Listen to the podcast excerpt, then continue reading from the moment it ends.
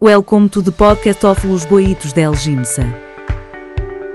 Hey, hello, and welcome back to all our listeners. I hope that you are having a great time, and if not, get ready because we come with vital information and we have a special guest like Juan Mantilla and Juan Aguilar.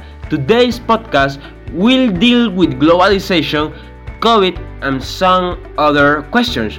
But to solve this unknown, we need to know what is globalization? It is an economic, technological, political, social, and cultural process on a global scale that consists of growing communication and interdependence. In short, is a phenomenon based on the interconnection in various areas between countries. Like everything in the life, this brings advantage and disadvantage. Landing in our country, Colombia, globalization has helped increase employment. This happened through the expansion of markets thanks to free trade. In the same way, communication is seen at the globalization.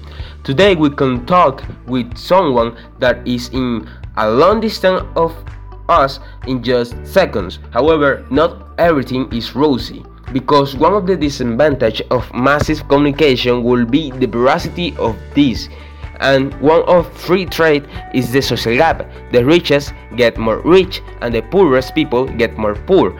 Well, now that we know what is globalization, some of you guys in the chat are asking how COVID impact globalization. And since they are getting tired of my voice, this question will be answered by Juan Mantilla. Well, First of all, Manuel, we got that the world trading goods was already in deep crisis before the arrival of COVID 19. Long before, globalization, characterized by faster growth of international transactions relative to domestic ones, had entered a slowing down phase.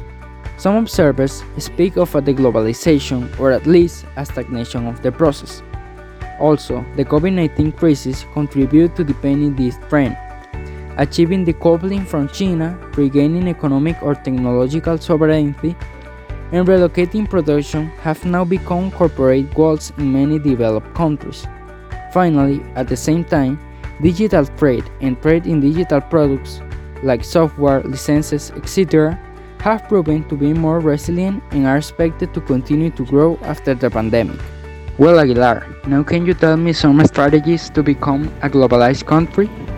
In order for them to enter, to enter and achieve an advantageous position in the global market, they must have multiple skills and many capacities that allow them to face the hyper competition that exists in the globalization process.